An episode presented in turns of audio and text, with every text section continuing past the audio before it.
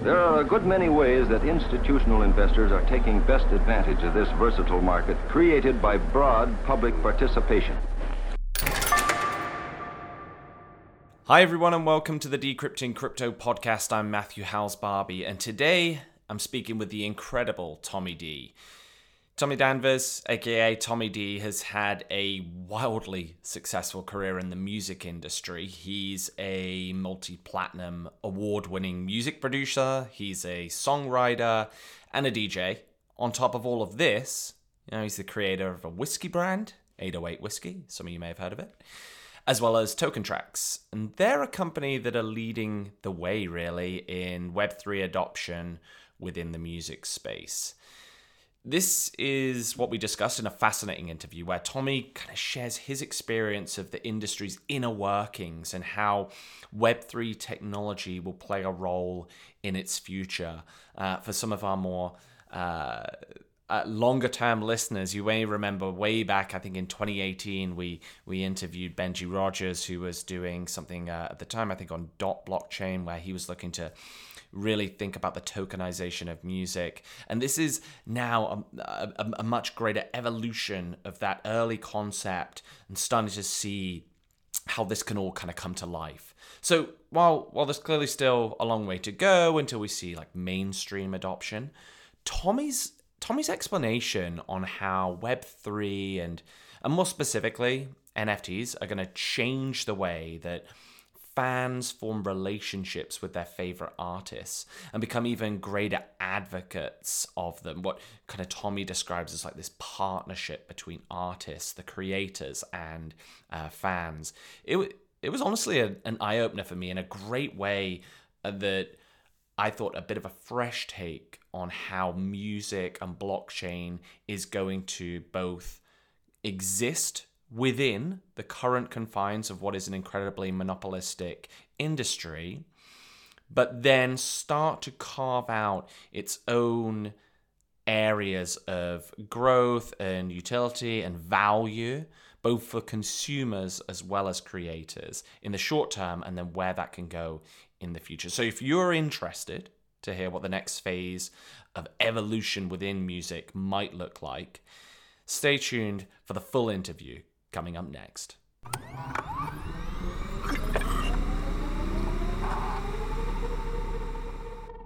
Tommy, welcome to the Decrypting Crypto podcast. Thanks for joining us here. I'm really excited to not be talking about the FTX collapse, to be honest. So this is a really, this is a great respite today. I'm really excited to kind of talk about everything you've been building and this kind of, I feel like it's really under the radar still right now, even after the NFT boom, but this kind of collision of music and the music industry with the Web3 space. So why don't we just kind of kick things off with explaining to everyone listening a bit about your journey personally into Web3, and in particular, what led you to go on to found TokenTraxx? Thanks, Matt, and thank you so much for inviting me on. It's a great privilege to come and speak to you. My background actually is music, not so much tech, although, of course, one has a high degree of tech when you're in studios and stuff. So I'm a music producer and a songwriter. I'm also an artist signed to Capitol Records, or Capitol Music, I suppose is we should call them now. And I'm a DJ as well. And I'm also a whiskey maker. I have a whiskey brand called 808, which is actually a whiskey designed for supporting music through nightclubs and festivals. And I think that kind of concept of support is something that I've realized over the years has been really prevalent in what I do and who I am.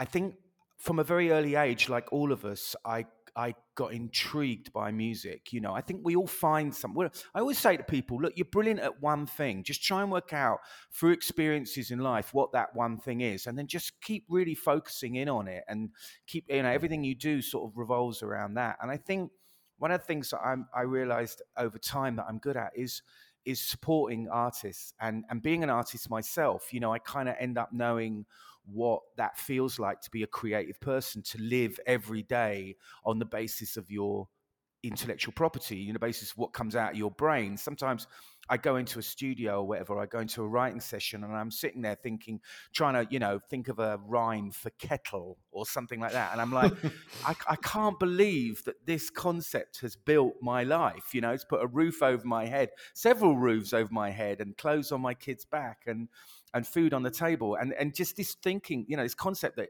your thoughts, your creativity are something that have value is just so fascinating to me. And I think, over time, I've always been fascinated with hanging out with similar types of people who are that way inclined as well. And we come together and we make music. And, this concept of going into a studio with nothing and coming out with a piece of music is just insane. It's absolutely insane. And when that music then travels and goes off out there and, becomes, goes and everybody starts appreciating it. And if you're super lucky, it goes up to the top of the charts and all that business, and everybody knows it. I mean, it's just phenomenal. I remember when I had my first hit in America, my first number one in America. And as I was flying in to New York after that first hit, I looked down on all the houses, as we're flying into like JFK.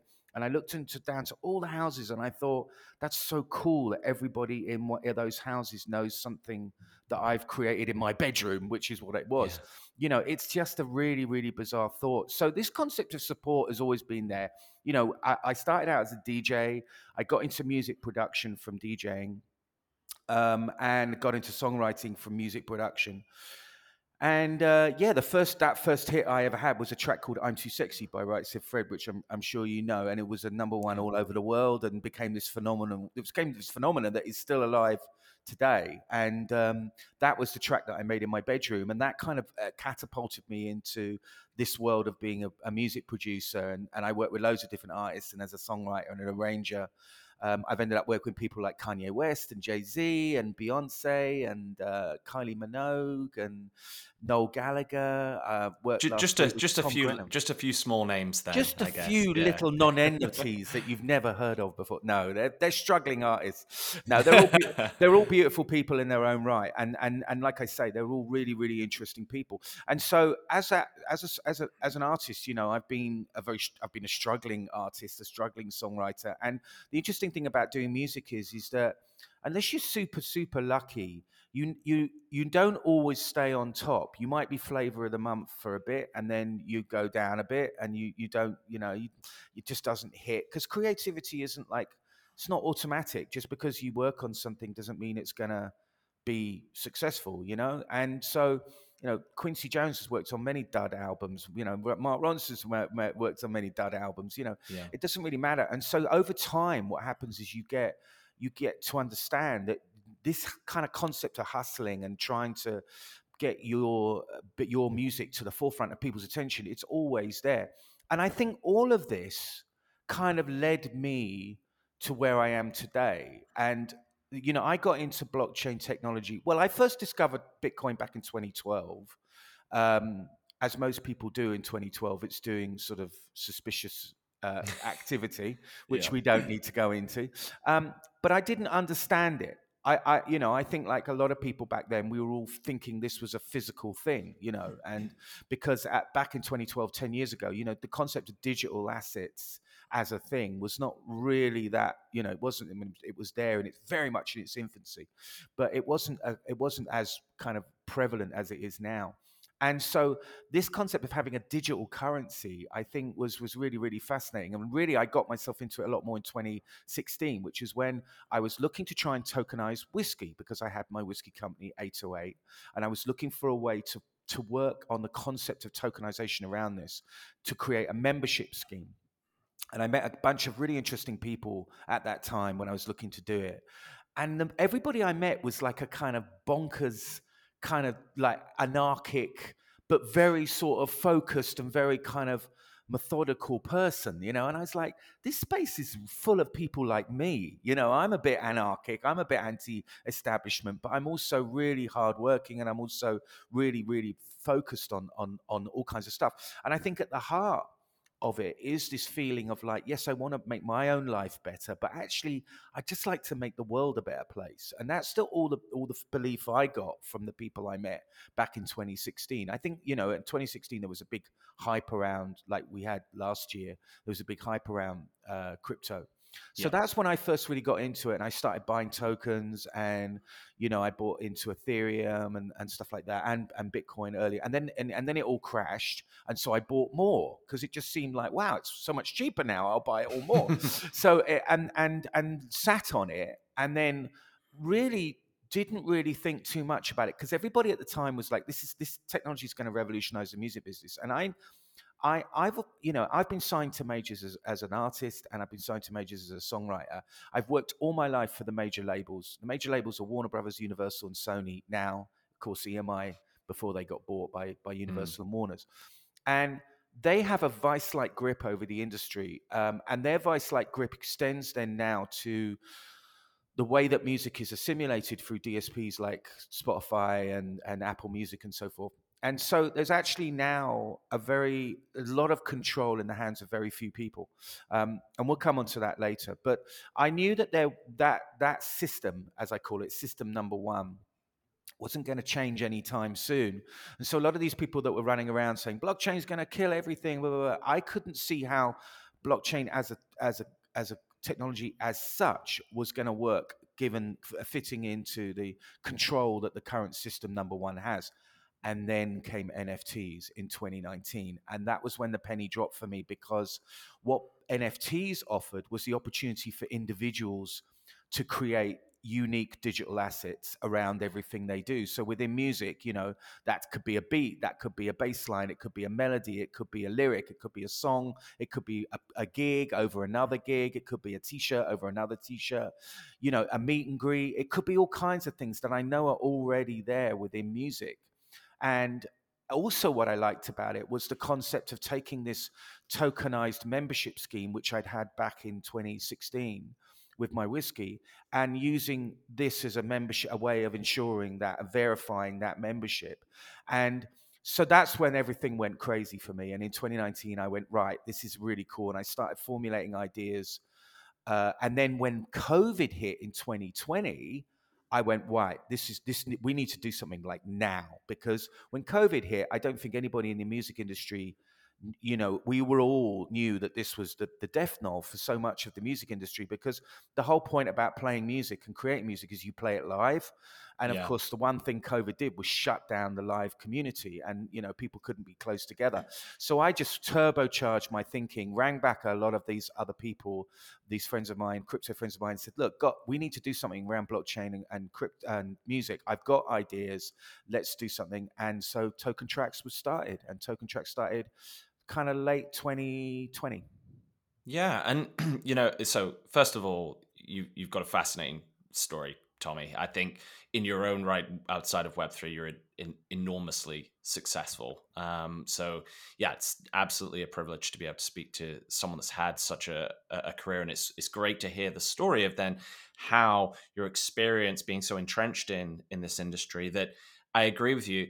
Many, many people for quite a while now have been saying that, you know, blockchain is going to revolutionize the music space. And I remember we had someone called Benji Rogers on the podcast back in 2018. And I think we were talking about the similar thing. And this was prior to a lot of the big NFT boom. And, you know, it's been very challenging. And I look at the space and the, like you say, the vice-like grip that these major labels, institutions, I think I saw even a few days ago, Warner's profits kind of skyrocketing through their new licensing revenue they're getting from social through TikTok and stuff. They're getting like $250 million a year from licensing on those kind of platforms as well now. So it feels like this has always been a space inside Web3 that I've personally been very fascinated by, but the odds have always kind of been against it. And then you start to see this kind of craze happen where NFTs start to become popularized into somewhat of the mainstream, and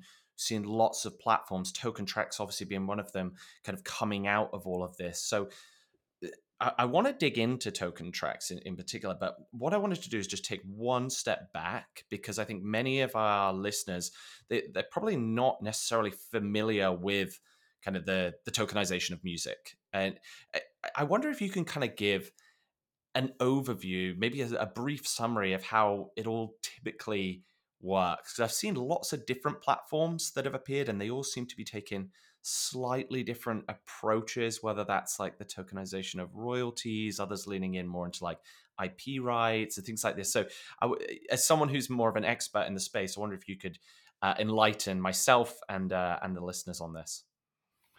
Yeah, I mean, it's a really interesting question. Because I think, just to touch on one of the points you said earlier, you know, about revolutionizing this and revolutionizing that. I think revolutions in tech don't happen overnight. They are very slowly, you know, if you think about, I remember being So I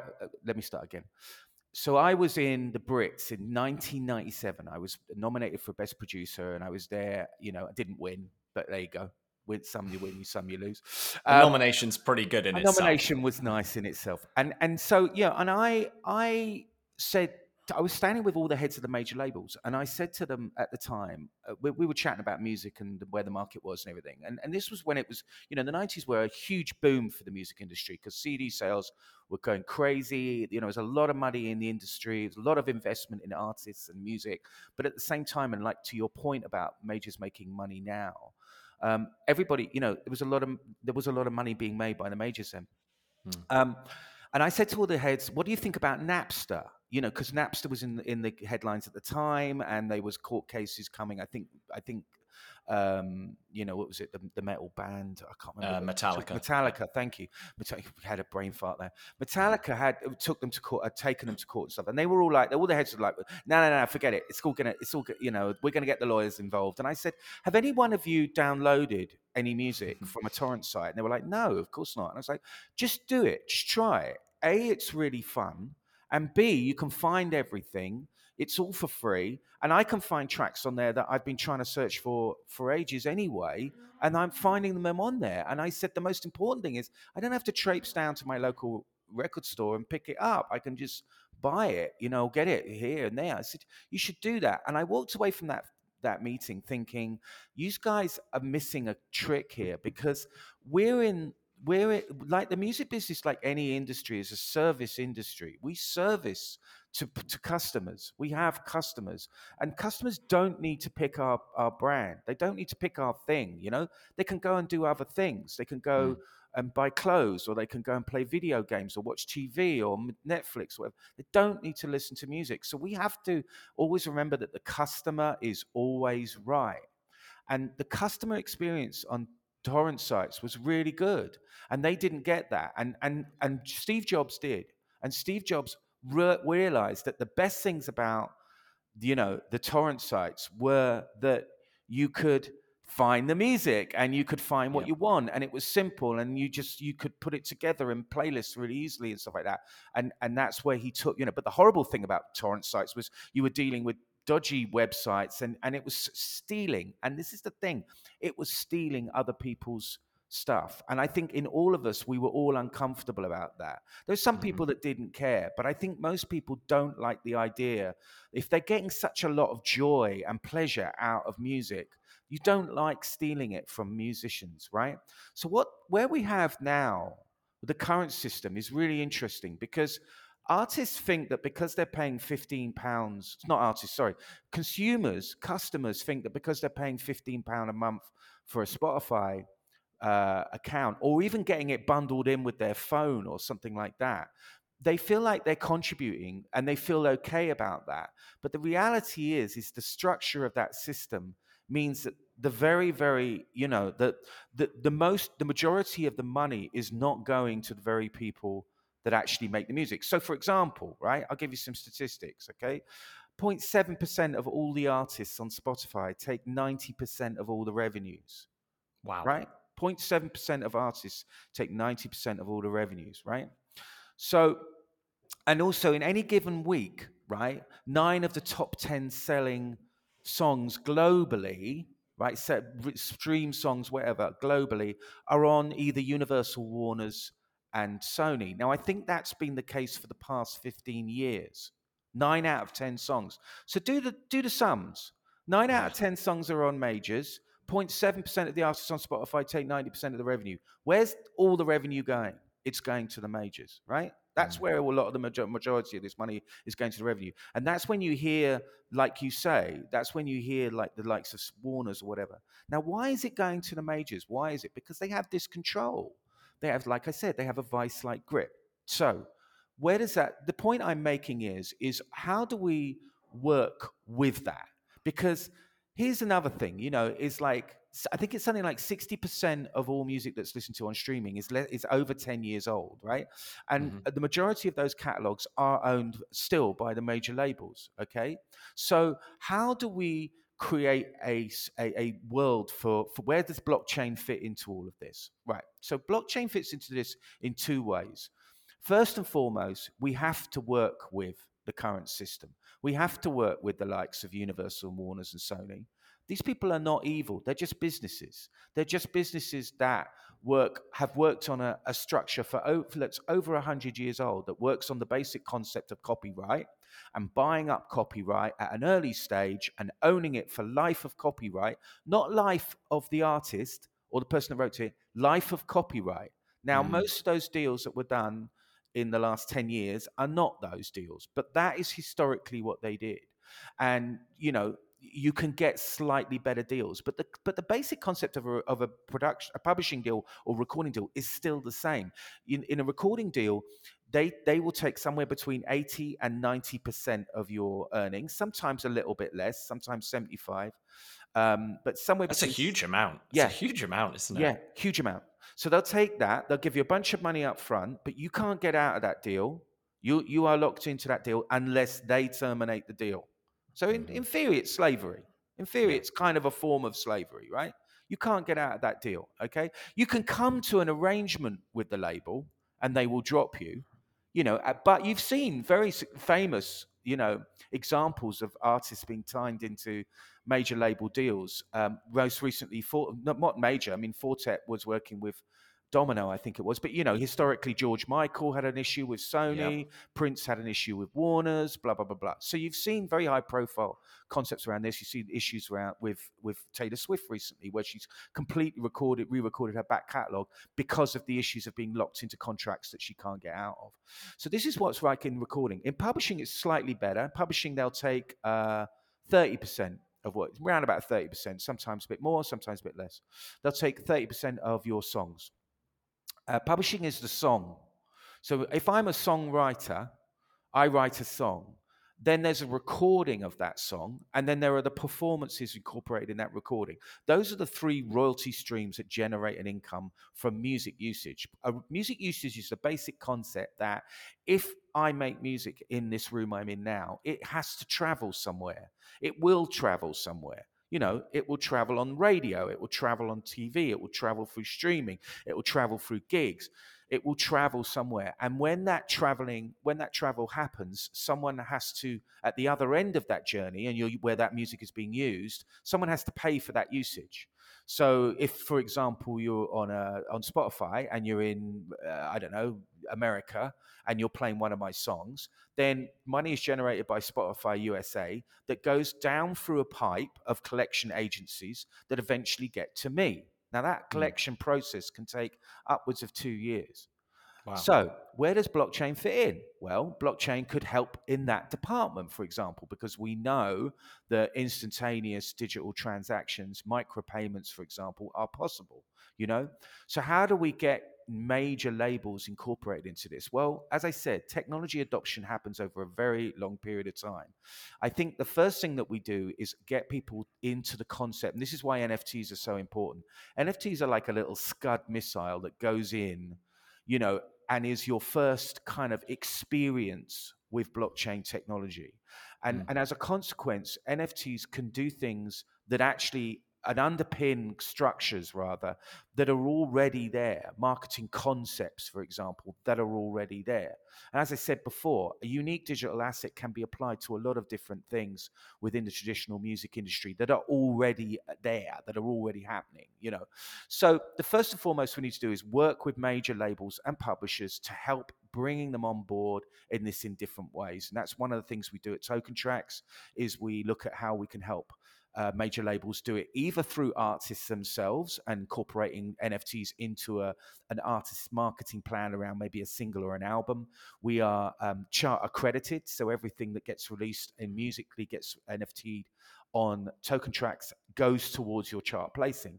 This is quite important because a lot of the charts are still very prevalent, and it's an acceptance by the wider industry that NFTs are here to stay, which I think is very, very important. So TokenTraxx is chart accredited, and then one of the other things, and so building kind of artist kind of concepts and NFT concepts around artist drops, for example, is one of the things that we do as a kind of advisory service, or we drop them through TokenTraxx itself, but also using what we call TRAXX Studio. Now, TRAXX Studio is basically our protocol. It's basically all our technology that we have developed around tokenization, around regulation, because regulation is important.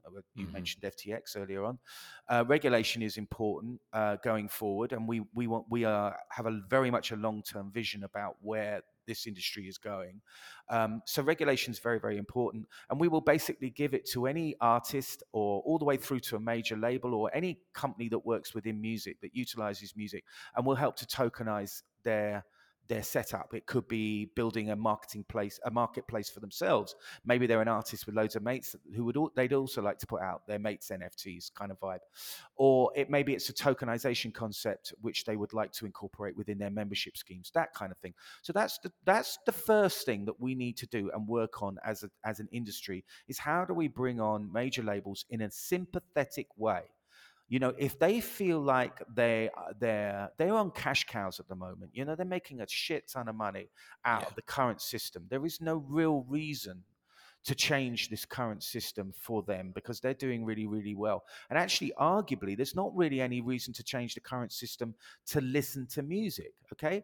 I, as an artist, can make a track today. I can put it up on Spotify. You could be in a club in Hamburg and hear that track and Shazam it, and it says it's my track, and you could send it to your mate Paul in San Francisco and say, this is incredible, have you heard this track? And that can all happen literally in a couple of hours. Now, that from a point of view of a consumer, listener, customer concept, but also from a creator concept, is incredible. So the concept of listening to music is not really, you can't really get much better than the current system we're in. Where it falls down on is remuneration, because there's, you know, as I've explained, the problems around getting the money for the usage of that traveling music, you know, that's where the problems lie. So that's the first thing that we have to do, is work on how to get the current system, the traditional system, on chain.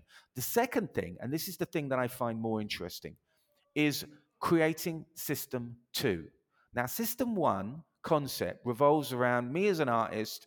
What's my hope here? If 9 out of 10 tracks that are top 10 singles in the last sort of 10 years are on a major, my goal is to try and get onto a major label, because if I want to have a hit single around the world, or even in my own territory, it's very unlikely I'm going to do it without being involved with a major label, right? Mm-hmm. So the only real path that I have is to find the manager.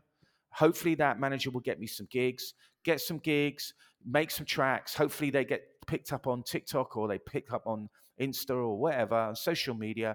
And then hopefully a publishing company likes what I do, likes my song, signs me as a writer, and then they will help me. All those things will help me to try and get a major deal. And then even once I've got a major deal, there's no guarantee that anything I put out on a major is going to be a hit, but it will get more push because it's on a major. That's the only path. That's the only system that's available to me as an artist right now. Let's look at system 2. This is the really exciting one. So system 2 revolves around not caring about system 1 for your money, not using system 1 to generate income, but using system 1 to generate exposure and engagement. System 2 revolves around finding and segmenting and rewarding a key number of your fans. So when I go and play a gig, right? Let's say I play a gig in front of 100 people, okay? After that gig, maybe 5 to 10 of those people will come backstage, maybe more, and they'll try and find me, and they'll want to do selfies with me, and they might want me. I might have some merch that they might buy. They might want me to sign a CD or a T-shirt or something. Those are people that are going to work for you, right? They're going to work for you. Now, that's the way you look at them. We used to think of them as fans. Oh, they're fans. They love what I do. But what NFTs and blockchain bring in is this new layer of concept, which is partners. And there's a concept called 1,000 True Fans that was an article that was written by Kevin Kelly back in 2008, guy who started Wired. And his whole concept was, right, you don't need all these millions of likes, you don't need all these billions of streams and all that kind of thing. What you need is 1,000 true fans that are going to pay you $100 a year. They're going to pay, that's going to generate $100,000 a year. After your expenses, maybe that's 60 grand that you take home. And 60 grand is by far a living wage to most people, you know? Mm-hmm. It's not much, but it's enough. And, you know, it puts food on the table and puts clothes on your kids' back, like I said earlier. So, yep. So 60 grand is a kind of target. 100 grand, 60 grand is kind of target. So I think to a degree that was very much true. And now with Web3 and with blockchain and NFTs, I believe that, and I've taken this, I've actually written something up. You can find it on my Medium, TokenTraxx's Medium channel, which is basically, I call it 100 true partners. Now, the difference between a fan and a partner is I, as a fan, it's a bit of a one-sided relationship. I can love some artists from afar and support them from afar. And I might get something in return, which is a bit of, you know, I might get the experience that of going to listen to their music or going to a gig or wearing their merch with pride. But there's not much else in it. But with NFTs, what you can do is you can build a partnership arrangement with somebody who you are basically saying, I have skin in the game on this. And that's where I, as an NFT holder, I'm going to work hard to promote the artist because I've got skin in the game. And that's a really interesting concept. And what I believe is that if we can create this system too, or, you know, Web3, I think, as some people are calling it. I'll call it System 2 around the music business. If we can create System 2 around the music business, what I hope will happen is that more kids that are coming into the music world now will look and say, well, actually, I don't need System 1 because I can use System 1, but I don't need to end up signing to a major label or I don't really need to sign to anything because actually I can retain all my rights in System 2, but I can trade and use my 100 true partners to generate a decent income. And more importantly from that, I can use that to build out a community of people that support what I do. And like my music, and perceived to like my music and help me want to support my music. And actually, when you go and sign to a major label, they love that. They love that you've got a whole community already there that you've built up, whether it's online or whatever. And if you can say, look, I've got, you know, a million fans on Instagram, but I've got 200 NFT owners that are actively trading. And by the way, I just made those NFT holders $250,000 just on NFT secondary sales alone, which, for example, Violetta, the NFT artist that's out at the moment, probably one of the most successful NFT music artists out there. If I can do that, then, you know, that's to a major label. That's exciting.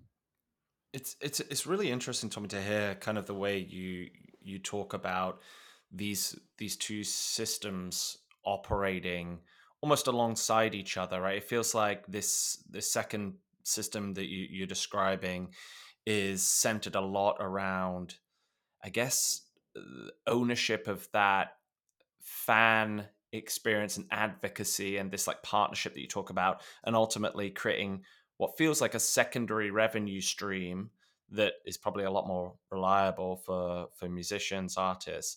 But I guess in the short to medium term, what I'm hearing you're not necessarily saying is that System 2 is just immediately going to replace kind of the current kind of system of how major labels are ultimately owning distribution and monetizing it that way. I think that's really interesting. The question I always have, and I guess that many people have, is when we look at some of the various, especially over the past 20 years, maybe arguably 30 years, I kind of grew up as in the Napster generation, right? And I think that when you look at some of the more the technological innovations that happened in this past 30-year period, a lot of it, yeah, really, as you mentioned, benefited the consumer experience, but was largely at the expense of the creators themselves. And we've kind of got into this pattern where, yeah, like, I'm a huge music lover. I'm a vinyl collector. So I am one of those people that will probably go and, yeah, I'll pay my Spotify subscription, but I want to support like the artists and I want a piece of kind of the history of their work. So I'll pay that extra. I think I am very much in a minority there.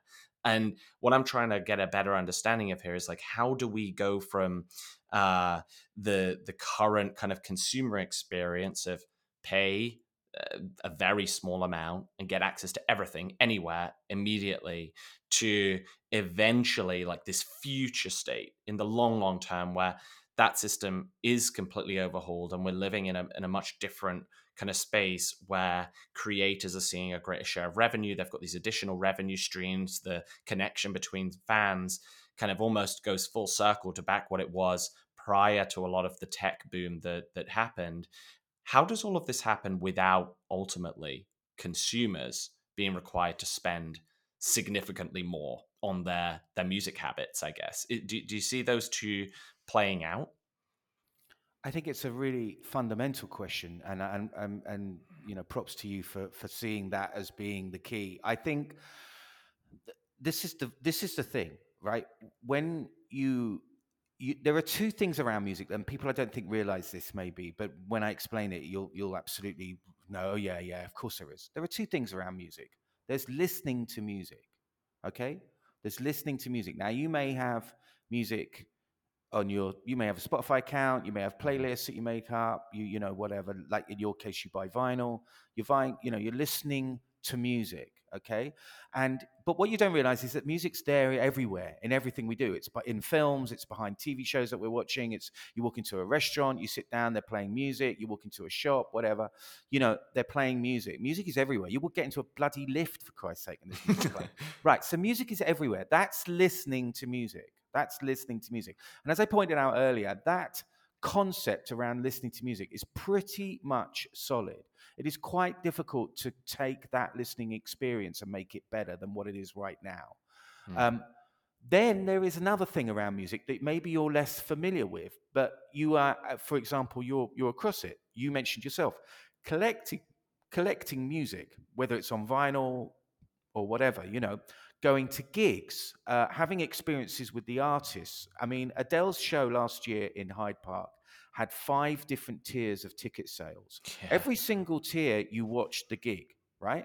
You watched the same gig, but you were that much closer to Adele. And I think the top tier even got you a meet and greet or something for, you know, with Adele or, you know, so I don't know, but you know what I'm saying? There are collectors levels, and not everyone's going to pay the top level, but you build levels in. Now, these concepts are in the secondary part of music are what I call experiences. They're experience, you know, people call it utility. I call it experiences, right? Experiences are the thing that you can incorporate in that don't necessarily involve the listening experience. You can incorporate the listening experience, but why would you? Why would you want to stop everybody in the world listening to your music, you know, by putting it behind some gated area? I personally want everybody in the world to listen to my music, but I may want that choice. So I may want to be able to say to my gated NFT 100 True Partners, I may want to say to them, I tell you what, I'm going to let you have a listen to this 2 weeks before everybody else gets to listen to it, right? Mm. You know, so you use these experiences, you package up these experiences and underpin them with NFT technology. And this leads me to the second point I'm going to make. Now, what's the difference between this and a Patreon or an OnlyFans experience, right? Nothing. There is no difference. The difference comes in what the technology can actually do going forward. So, for example, the ability to airdrop stuff, the ability to geocentrically airdrop things. So you happen to be in a gig, for example, and you own an NFT, and it says, right, as you own an NFT, here's a QR code in your digital wallet. Take this to redeem a free T-shirt at the merch stand, you know? So there are lots of different opportunities around that that allow blockchains providence, security, transparency in order to be able to make that scenario much more interesting and more fulfilling to both parties. But the main thing is this, right? The main thing is this. Engagement is has value. And what tokenized engagement does is gives you the ability to trade that value. So what you can't do with a Patreon subscription is trade it. I can't sell my Patreon subscription at any point to someone else who might want it, okay? Now, factor that in as a concept into an NFT drop. There are only ever going to be 100 members of my fan club. That means every one of those 100 members suddenly has something of great value in it, right? And if I want to, I can create even more value. I could put, for example, the publishing rights of a couple of my songs into that NFT ownership. I could put a lifetime pass to any gig anywhere in the world. I could put 10 free tickets to my headline gig, including flights and accommodation for Glastonbury. You know, I could do all kinds of stuff into that. And because the providence and security and transparency of blockchain ensure this and enshrine it, it makes it much more of a enforceable benefit. And of course, the most exciting thing is the owners of those NFTs can trade this engagement. So if you take an example of this, right, you know, we've gone from CDs, from vinyl, cassette, CD, downloads, MP3s, and now streaming, okay? Every time we've gone through that alliteration, it's got slightly cheaper.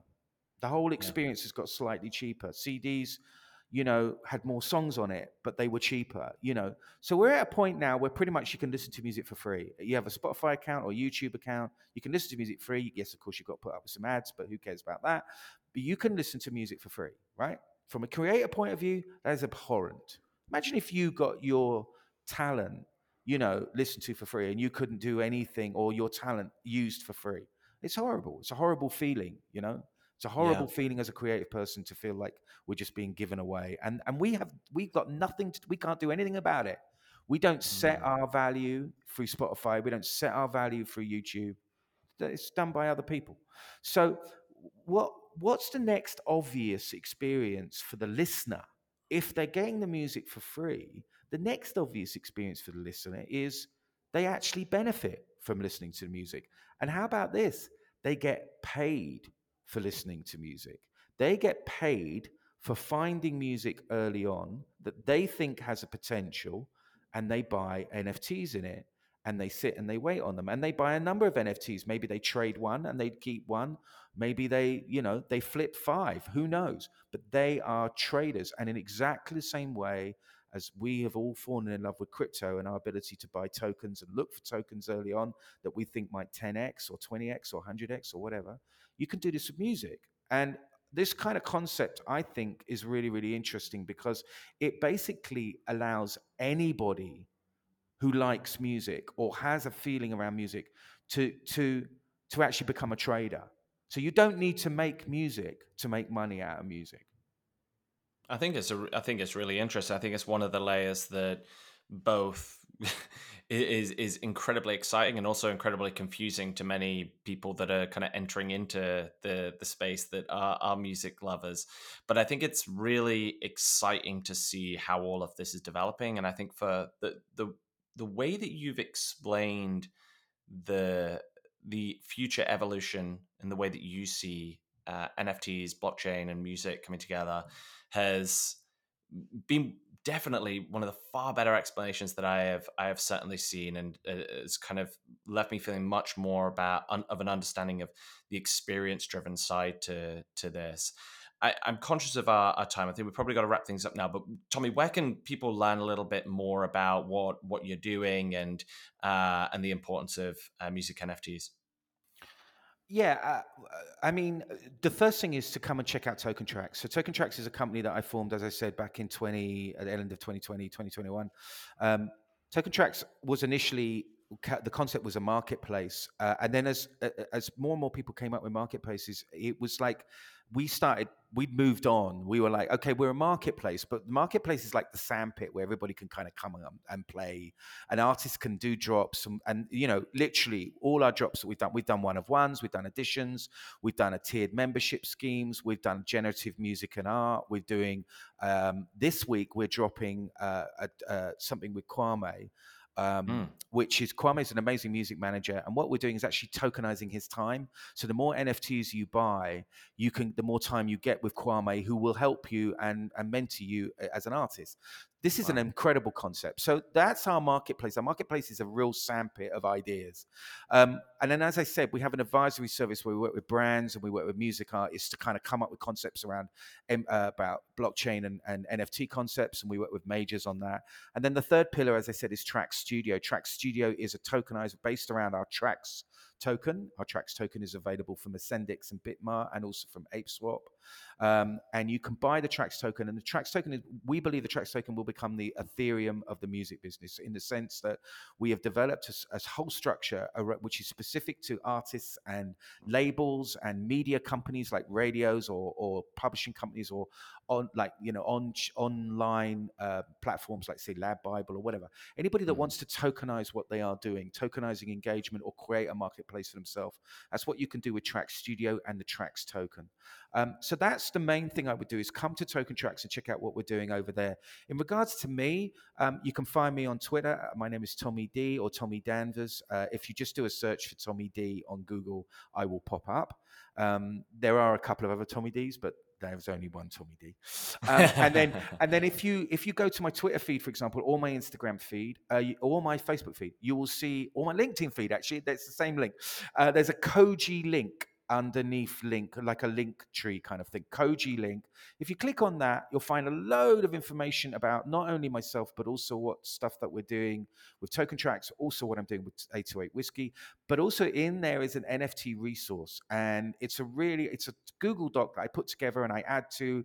If I find an article that I think is prevalent and really interesting around music and NFTs, I stick it in there. There's also, I would suggest coming and checking out Twitter Spaces, because Twitter Spaces are a great place to find out, you know, like running commentary on what's going on. I do a Twitter space on Mondays at 6 p.m. UK time, which I think is 1 p.m. Eastern time. Work it out from there, or wherever you are. 6 p.m. UK time, we just talk about NFTs, and we talk about music, and we talk about this interaction. Sometimes we talk mostly about music. Sometimes we talk about the current climate, but it is more music, art, and creative led. And then I get artists to come on and tell them and talk about their experiences with NFTs, but also their experiences in creativity and making music. It's a great little space. It's full of really, really cool people. And that's at 6 p.m. on UK time. We'll be tuning in, I'm sure. Tommy, thanks so much again. It's been an absolute pleasure having you on the show. Thank you so much, Matt, and good luck with everything, and good luck to everybody out there. And just remember, keep building, keep believing, because this space is fascinating and exciting, and nobody really knows. But something's here. There's no two ways about it. Something is here. Couldn't agree more.